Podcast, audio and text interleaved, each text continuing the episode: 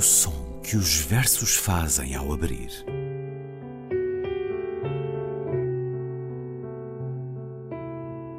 Se leio um livro e ele torna o meu corpo tão frio que fogo nenhum o pode aquecer, sei que isso é poesia.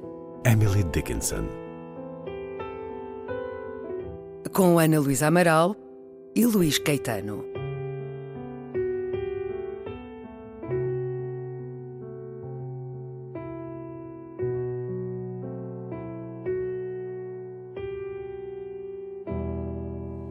E agora, José? A festa acabou, a luz apagou, o povo sumiu, a noite esfriou. E agora, José? E agora você? Você que é sem nome, que zomba dos outros, você que faz versos, que ama, protesta. E agora, José? Está sem mulher, está sem discurso, está sem carinho, já não pode beber, já não pode fumar, Cuspir já não pode. A noite esfriou, o dia não veio, o bonde não veio, o riso não veio, não veio a utopia, e tudo acabou, e tudo fugiu, e tudo mofou. E agora, José? E agora, José? Sua doce palavra, seu instante de febre, sua agulha e jejum, sua biblioteca, sua lavra de ouro, seu terno de vidro, sua incoerência, seu ódio. E agora? Com a chave na mão, quer abrir a porta.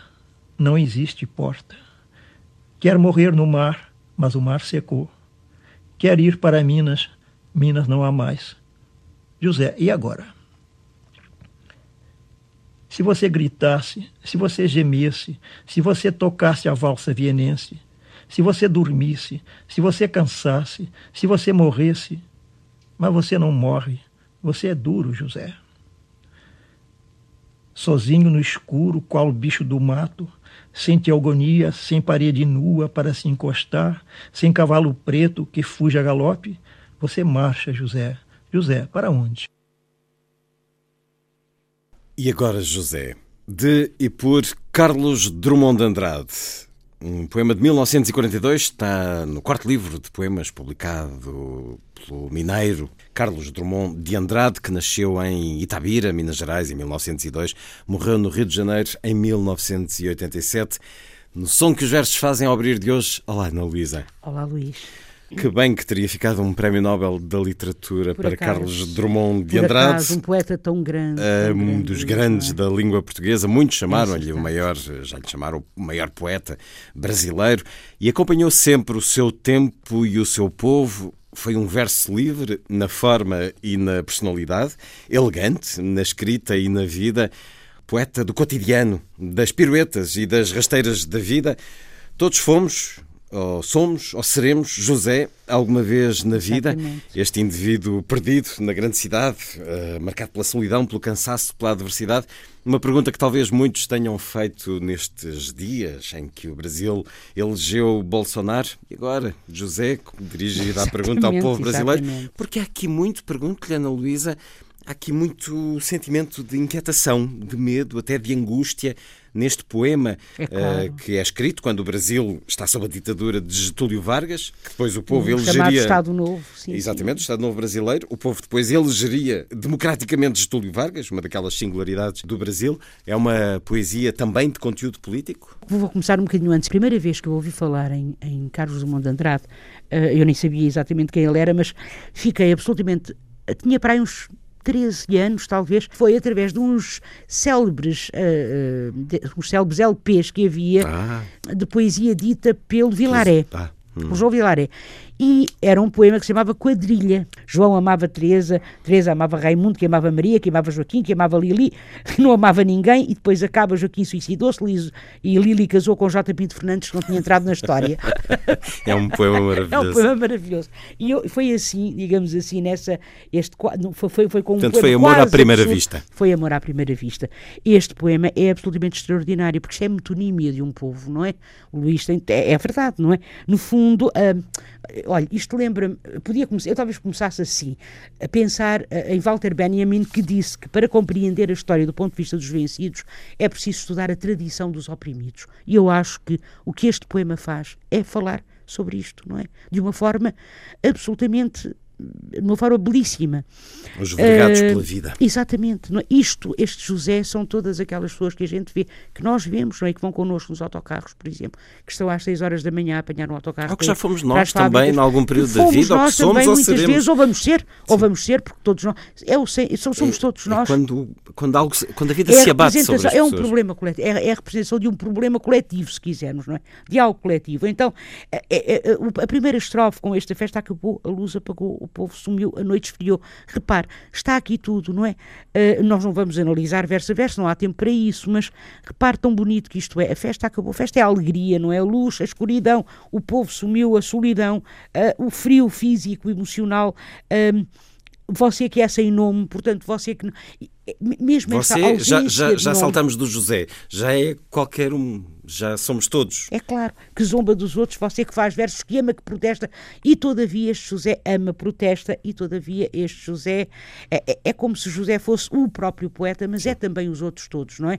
E, um, e esta. E esta e, tudo está, por assim dizer, uh, uh, enunciado neste poema. Desde, como disse há bocadinho, a perda da alegria, a, a entrada da escuridão, a entrada da solidão, o frio, está sem mulher, está sem discurso, a, a perda da linguagem, a perda da palavra, do direito à palavra caracteriza realmente os oprimidos. Depois, veja como ao longo do poema certas palavras são transmutando, embora mantenham sentidos idênticos. O que é que eu quero dizer com isto? Por exemplo, a festa acabou, transforma-se em o riso não veio, ou seja, a alegria de lá de cima de festa, vem agora cá para baixo para uh, uh, o riso não veio, não veio a utopia. A utopia é a justiça é também a poesia, obviamente, não é? Mas é uma ideia de justiça, porque nós não podemos esquecer, naturalmente, o engajamento político profundo de Carlos Drummond de Andrade. Claro. No seu poema das Sete Faces, quando nascia um anjo, vê se eu sei de cor, quando nascia um anjo torto, desses que vivem nas sombras, disse: Vai, Carlos, ser goche na, na vida, vida, não é? Ah, uh, grande memória. É, isso para poemas, para, para o resto é uma desgraça, mas pronto, para poesia eu lembro-me disso. Depois à frente, sua doce palavra, sua biblioteca, seu... Ah, há aqui uma parte lindíssima. Repare, o, o, esta estrofe é maravilhosa porque convoca tudo, a ternura, o ódio, ou seja, tudo aquilo que são os sentimentos e, e, não só, portanto, sua doce palavra, sua biblioteca, ou seja, o conhecimento, o terno de vidro, o terno casaco, não é? Obviamente, uhum. fato digamos assim, brasileiro, não é? O terno de vida, isto é lindíssimo, esta imagem, eu acho, porque é, aliás, todo o poema é feito de antítese, e aqui nesta imagem, esta, esta antítese é belíssima, porque uh, é simultaneamente a proteção e a fragilidade. É disso que nós somos, nós seres humanos somos feitos, não é? De ternos de vidro, não é? De roupas feitas de vidro, que nos protegem, mas que ao mesmo tempo se partem, se quebram porque todos nós podemos perdê-las, digamos assim, todos nós podemos perder essa proteção. Qualquer um de nós, Luís, qualquer um, eu isso tive sempre muito presente, acho eu, qualquer um de nós pode, de um momento para o outro, por exemplo, transformar-se num sem-abrigo ou numa sem-abrigo, sem fácil, de uma forma extremamente fácil. Se não tiver, se houver uma enorme tragédia que se abata claro. sobre a pessoa. Uma conjugação a, de fatores. Exatamente, claro. e se a pessoa não tiver um, um, um apoio, apoio, digamos assim, ou familiar, um, ou, ou, social, ou, de amigos, ou, ou social, ou seja lá o que for, se não o tiver, qualquer um de nós se pode tornar um sem-abrigo, qualquer uma de nós se pode tornar uma sem-abrigo. Portanto, realmente esta imagem do terno de vidro, para mim, é uma imagem belíssima, porque é como com a chave na mão, quer abrir a porta, não existe porta. É como se, por sermos humanos, nós temos essa, essa possibilidade. Podemos é não ter. Depois, essa possibilidade pode ou não concretizar-se. E neste caso, não se concretiza, não há porta. Quer morrer no mar, mas o mar secou. Portanto, tudo é negado, digamos assim, a José, até a própria morte. Mas você não morre. Você é duro, José. Este você é duro, José, você incomoda. E você resiste. Exatamente, e incomoda as duas coisas, resiste e incomoda, não é? Você é duro, José está aí e incomoda também, portanto, é tal como um sem-abrigo incomoda quando nós olhamos, não é? Sozinho no escuro, qual bicho mato, sem, sem fé, repare, não tem nada, nem fé, nem parede, nem cavalo que fuja a galope, e agora aqui o último, mesmo o final do poema, os últimos dois versos, você marcha, José. E, e É claro que a marcha uh, uh, aqui uh, evoca, para mim pelo menos, não é? Evoca a marcha militar, o automatismo, mas, mas também o automatismo, o autoritarismo, marcha militar, o autoritarismo, mas também o automatismo.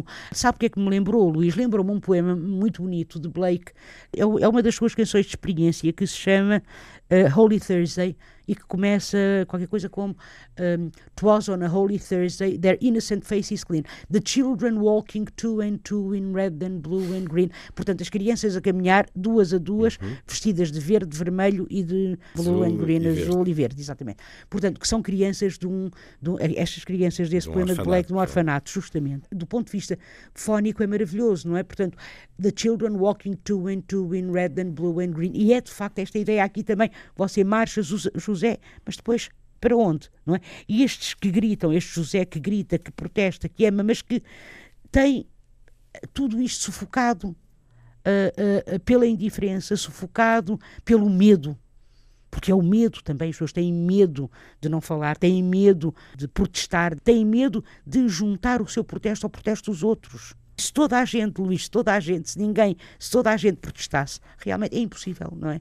Não, há, não, não, não é possível calar toda a gente, mas é possível, de facto, ir calando as pessoas aos poucos, isso é. É um grande poema, é um também grande para poema. os dias que correm, muito belo, sobre a fragilidade, mas com uma força rara. Há um poema dele muito, muito bonito que, que eu não vou ler, pronto, é, chama-se Para Sempre, é um poema, não é muito grande, mas não vou ler, só vou ler o final, que é sobre a mãe, é tão bonito. Vou só ler o fim, posso? Vamos a isso. Mãe não morre nunca, mãe ficará sempre junto de seu filho, e ele, velho agora, será pequenino, feito grão de milho. Não é lindo isto, isto Luís? É, dá vontade de continuar. Eu não, li, eu não li o poema. É, é, Há muitas. É, é, pequenino, só tem mais umas, uns versículos. Vale. Ler então todo. vou ler, então é para sempre. Diz assim: Porque Deus permite que as mães vão-se embora. Mãe não tem limite, é tempo sem hora, luz que não se apaga quando sopra o vento e chuva desaba, veludo escondido na pele enrugada, água pura, ar puro, puro pensamento, Morrer acontece com o que é breve e passa sem deixar vestígio. Mãe, na sua graça, é a eternidade. Porque Deus se lembra, mistério profundo, de tirá-lo um dia. Fosse eu rei do mundo, baixava uma lei. Mãe não morre nunca. Mãe ficará sempre junto de seu filho. E ele, velho embora, será pequenino, feito grão de milho. Muito belo este. É comovente, não é, Luís? Muito, muito comovente. A poesia de Carlos Drummond de Andrade Sim, tem esse... recebido novas edições em Portugal pela Companhia das Letras, poesia e prosa também. Mas foi sempre um poeta muito estimado, muito amado pelos portugueses, nem sempre muito conhecido. Não, mas não, aqueles não, que o conhecem amam. E ele bem sabia, não é? Que ser do Sim. tempo, Luís, quer dizer, e como ficou chato ser moderno. Agora serei eterno.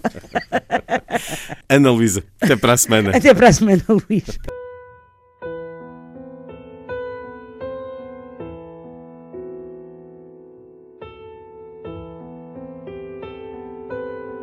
O som que os versos fazem ao abrir.